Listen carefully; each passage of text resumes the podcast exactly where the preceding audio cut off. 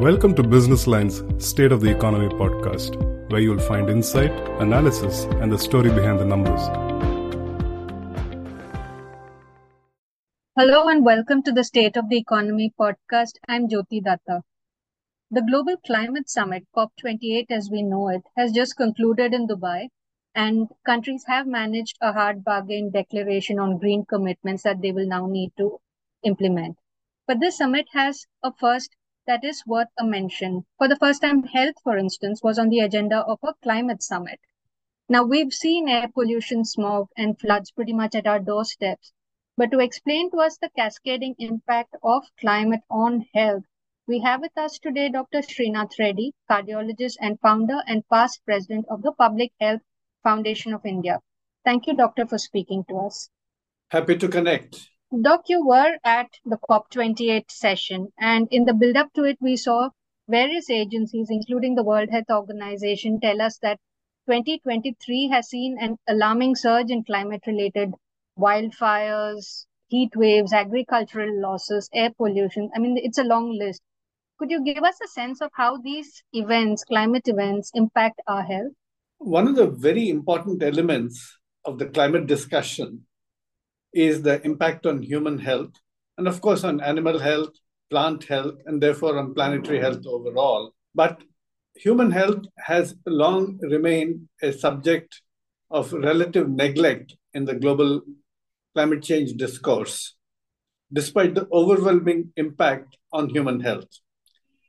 But I think, given the calamities that we have witnessed over the recent years and the very visible impact on human health, not only through extreme weather events, but also greater vulnerability to a number of infectious and non infectious diseases, and the impact as well on nutrition through impact on food systems. All of these have roused the global consciousness of the health impact of climate change.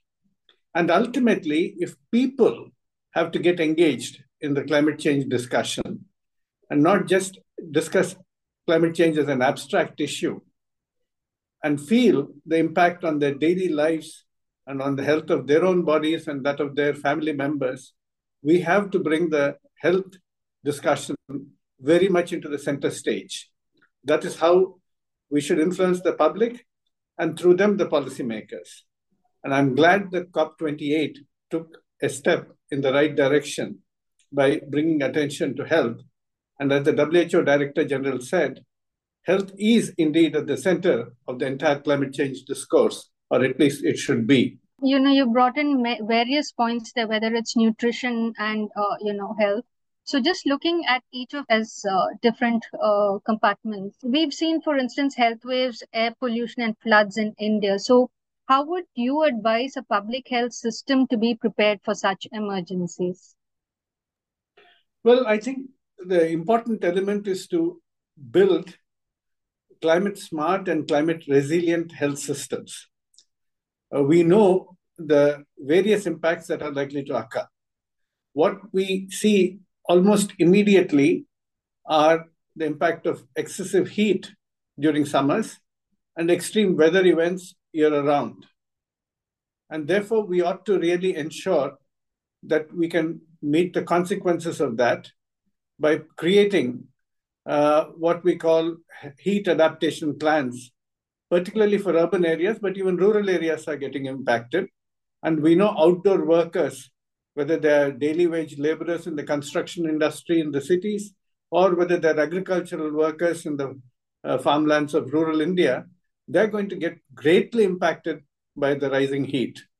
So, one of the things is that we must ensure that there are heat adaptation plans where we can ensure not only the construction material of buildings altered, ventilation is ensured, but water supply, heat shelters in urban areas, all of these are available. And even for agricultural workers, some sort of heat protection, staggered working hours, all of these are going to be important in terms of protecting them from the impact of heat. At the same time, we know that we are going to see a huge surge in vector borne diseases because as humans will become listless in the heat, uh, mosquitoes will actually become athletic because they breed more in warmer climates and they will start spreading faster and farther and climbing to higher heights.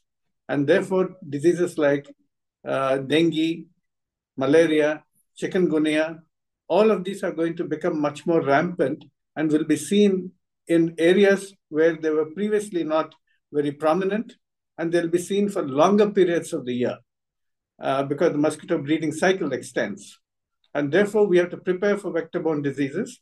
And therefore, urban planning becomes very important because freshwater breeding mosquitoes, which are responsible for diseases like uh, dengue and chikungunya, will have to be countered alongside uh, planning for heat adaptation in urban areas. So urban health becomes an important element uh, in our future preparation. At the same time, waterborne diseases will increase. Uh, diseases like cholera, typhoid, all of these also will start increasing much more now, and um, many other waterborne diseases as well. So we are going to be seeing a, a requirement of being quite alert uh, to the emergence of these diseases and managing them by way of clean water supply and ensuring that uh, we will not have a surge of some of these diseases during extreme weather events when there's going to be a lot of water contamination because of flooding. At the same time, we must recognize that there will be impacts also on mental health as well as non communicable diseases. We are going to see the impact of air pollution exacerbated because as the carbon dome descends closer to the Earth's surface, the pollutants get trapped near the surface. They do not rise much, and they are more likely to enter the body and cause a lot of problem because of the various pollutants that are there in the polluted air. Then we'll also see uh, cancers rising. We'll see particularly cardiovascular disease rising because of the heat effect as well as the water stress. Uh, we'll see uh, things like heat exhaustion and heat stroke, but we'll also see circulatory failure. A large number of people may actually become susceptible to acute strokes or brain attacks because of the blood becomes thick and there is a greater likelihood of uh, strokes, greater likelihood of heart attacks. Uh, there is an impact on kidney function, all because of the heat and water stress in particular. And therefore, we are going to be seeing non communicable diseases as well. Mental health is going to suffer because of a lot of fear, anxiety, worry about what's going to happen, as well as the extreme weather events, displacement, migration. All of these are going to be impacting on mental health. And uh, now we also know from studies that there is likely to be a greater tendency towards conflict. Uh, the intra-group conflict, the risk rises by 2.4% whereas the intergroup conflict, the risk grows up by 11.3%. And particularly when people are not only going to be fretting under the hot uh, weather, but also because they're going to be fighting for clean water, people will be pushed into climate migration. All the conflict situations also will get aggravated. So we are going to be seeing multiple impacts on health. At the same time, we are going to be seeing the health systems under great stress when we find that extreme weather events like floods or um, other type of disruptions that occur because of climate change, even wildfires. All of these are going to be causing problems in terms of transportation. The infrastructure of uh, health facilities may be uh, affected. The uh, mobility of personnel and of emergency transport will be affected. And therefore, health services are likely to be greatly affected. So, what we really require to see is that we build climate resilient as well as climate smart health systems. And when I say climate smart, it also means that our health systems are currently contributing also to greenhouse gas emissions uh, by way of uh, not only energy consumption in the healthcare facilities, but also the way we use our hospital laundries, the kind of anesthetic gases we use. All of these also contribute a fair amount. About 30% of the health system, healthcare system related greenhouse gas uh, emissions come from that infrastructure and energy utilization in that space. But 70% come from the supply chain. So if you can actually also have energy conserving infrastructure, at the same time influence the entire supply chain down the line to have green procurement, you can really make the health system itself an important com- contributor to reducing greenhouse gas emissions. And that's an important contribution that we should make. And particularly if we strengthen primary care services, primary healthcare services, then we know that we are bringing in healthcare to home or closer to home. You can do uh, disease prevention, you can have early detection and effective management so that many people do not have to travel long distances to large hospitals in cities. So that way, you're reducing the hospital infrastructure need. At the same time, you're also preventing the emissions coming in from long distance commuting. And of course, improving people's health in the process because primary care is really uh, the best way of investing in people's health and preventing disease or preventing severe disease. So that's one way of doing it. And therefore, we by bringing in even digital technologies, which are promoting telehealth services, which enable people to get treated at home or very close to home, we can actually influence climate change as well. So the health system becomes a very important responder to climate change, as well as an important contributor to reducing the overall process of climate change. I, I think that's that's a huge case for uh, you know uh, primary healthcare to be strengthened, and as you pointed out, the need for green norms in procurement and to ensure that the supply chain also keeps uh, its uh, emissions down. We do hope that people involved with all of this are tuning into your conversation, Doctor. One, and, and you did mention, you know, the increase of malaria, chikungunya, all of that with warmer climates uh, now being seen in various regions which were otherwise cold countries. So again, authorities, uh, you know, would be looking at all of that. But one um, area that probably doesn't get much attention in the health context is the impact of climate on uh, agriculture and nutrition. And that is something which is again alarming, as you pointed out in earlier conversations. If you could just, uh, you know, shine a light on that. Indeed, that becomes a very, very important because we know fully well that agriculture is impacted in terms of both quantity and quality of the crops produced. There is the impact of heat stress, there is the impact of water stress, and there is the impact of carbon dioxide levels rising in the atmosphere. And there is, of course, the impact of deforestation, which is now happening because of a variety of reasons and which impacts the agricultural production but also releases viruses and vectors to trigger off pandemics. So there are many things that are underrelated. If you look at sub Saharan Africa and South Asia, we are already growing our uh, staples like uh, rice and wheat at the highest level of temperature tolerance. So even a further one degree centigrade rise in that temperature has been projected to result in a 10% reduction in the yield of staples. And it is not just that we are going to be seeing quantity of food is going to be reduced, the quality of crops also is going to be substantially reduced. Uh, nutrient rich crops are much more uh, susceptible to droughts, pests, diseases, and temperature fluctuations. And we would know that we will have crops which are going to be deficient in zinc, iron, and protein. It has been estimated by the Data Sciences Center of the Columbia University that even uh, by 2050, if the current progression of global warming continues, in India, which is very vulnerable, by 2050, there will be 49.6 million new zinc deficient persons there'll be 38.2 million new protein deficient persons. And there'll be 106.1 million children and 396 million women who would become iron deficient. We also know that fruit and vegetables will ripen and rot early. We also know that the fish yield would be reduced uh, because of coastal flooding and also the changes in the water temperature and the nature of our fish production will be greatly impacted.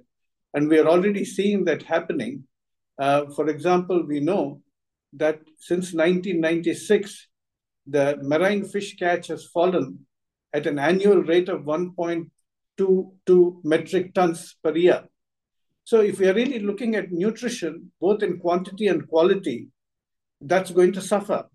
I mean, we keep telling people that you must have more fruit and vegetables and fish in order to protect your heart and blood vessels. Now, they're not going to be available, but even staples are not going to be available in enough quantity, and their nutrient composition will be greatly decreased. So, we must attend to that as well. And therefore, we need more climate resilient crops, uh, which are going to be produced, uh, like, for example, millets, chickpeas, and so on, uh, they are much more climate uh, resilient. But the, it's also important for us to ensure that we reduce the impact of agriculture and food systems on climate change itself. Uh, we need to ensure that we have, I mean, less of deforestation as because of uh, agriculture, and particularly our livestock breeding, which releases a lot of greenhouse gases and methane in particular, into the environment, that is reduced so that we do not harm environment through our agricultural practices.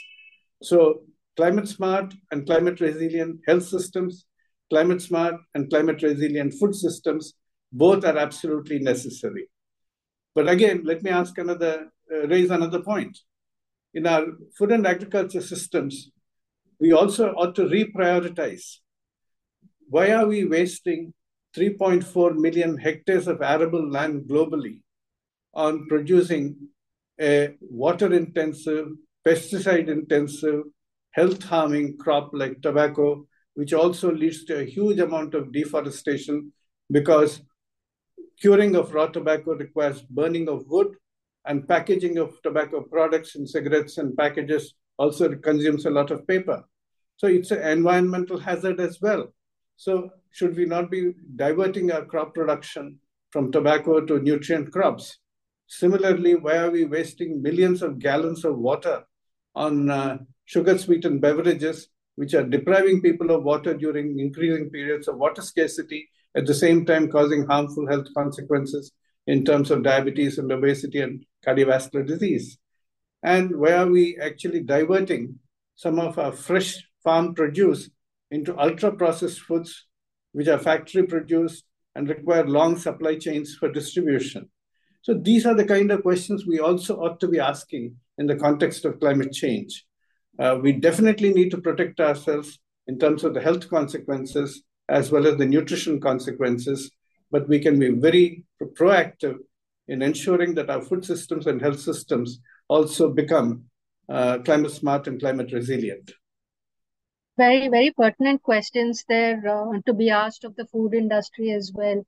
Uh, doctor you did mention and this is my final question to you you did mention deforestation and uh, you know we've, we've seen we're just coming out of covid if we're really out of it in that sense and the scientific community wants a more pandemic so well, the the linkages between this habitat erosion migration and zoonotic uh, diseases. Could you could you explain what we need to watch out for there? Yes, because once we look at uh, deforestation as an important element of climate change, we also recognize that deforestation is bringing in uh, previously confined viruses and vectors into the veterinary population that is there outside of the forests as well as into the human habitat. That veterinary population may be free living or captive population, like pets and so on, or, or uh, captive bred uh, animals and poultry. So there is a, conveyor belt that's now established for transmission of these microbes from forest dwelling animals into human bodies. Uh, at the same time, climate change is also resulting in increasing heat and extreme weather events that leads to migration of people and animals as climate refugees. And when you start having those movements, people will carry microbes into new territory or acquire microbes from the new territory where they're entering. So transmission of microbial infections is going to increase, and that can trigger off epidemics and pandemics. So these are some of the important elements that we ought to look at uh, alongside uh, our immediate impact on climate change uh, on uh, health and uh, nutrition, how even epidemics and pandemics are linked both by common causes as well as by the impact of the changes of climate change resulting in human and animal mobility. Right, very thought provoking uh, conversation, Doctor. With that, I bring this conversation to a close. From the Business Line team and myself, thank you so much for your time and insights. Most welcome and happy to converse with uh, you and through you with your listeners. Thank you so much, Doctor.